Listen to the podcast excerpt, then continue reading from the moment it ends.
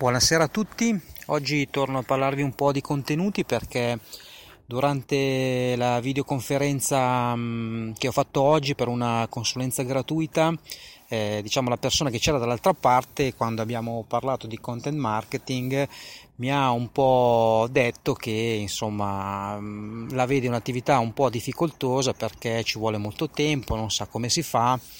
Eh, ora Mm, volevo fare un pochino di chiarezza sul discorso del tempo. Mm, non bisogna pensare alla creazione di contenuti come oddio, devo scrivere un articolo, un post, fare un video, quanto tempo ci vuole, mi devo mettere lì e, e fare tutto quanto. Cioè il contenuto lo si crea in momenti temporali che sono differenti perché mm, per creare un contenuto ci sono fondamentalmente tre fasi. La prima fase è quella del, dell'ideazione, quindi del, dell'idea, dello spunto, poi c'è la fase di realizzazione e poi c'è la fase in cui il contenuto viene distribuito, quindi la fase di distribuzione.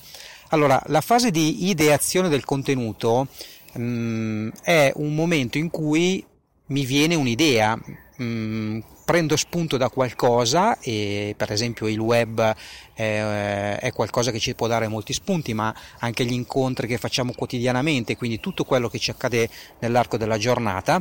Eh, ecco noi durante il giorno possiamo avere degli spunti. L'importante è che questi spunti da qualche parte ce li annotiamo altrimenti ce li dimentichiamo poi c'è la fase che richiede veramente tempo, dove bisogna fermarsi, dove per esempio mh, mm, si può utilizzare una time box, quindi uno spazio di tempo definito per scrivere il contenuto. Quindi eh, faccio un esempio, lunedì vedo un post, un, un, link di un mio amico su Facebook, mi viene un'idea, me la segno, eh, io poi tutti i mercoledì mattina ho una time box in cui vado a vedere le idee che mi sono segnato vado a riprendere l'idea e fisicamente la devo, la devo scrivere, devo scrivere l'articolo, fare il post, quindi devo avere chiaro come si scrive, eh, come si usano i tag e quali strumenti utilizzare.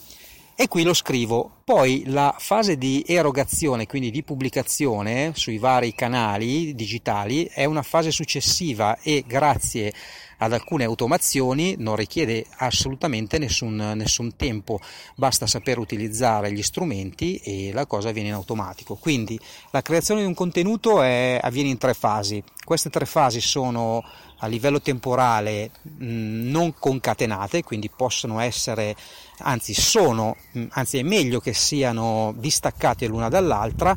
L'unica fase che richiede tempo e dove bisogna avere un minimo di organizzazione, quindi sapere eh, che strumenti utilizzare di fatto e come scrivere, come utilizzare le parole, è la fase dove appunto bisogna mettere energia ed è la fase di creazione fisica del contenuto. La fase dell'ideazione la fase della distribuzione invece non richiedono moltissimo tempo e soprattutto non devono essere concatenate alla fase di realizzazione.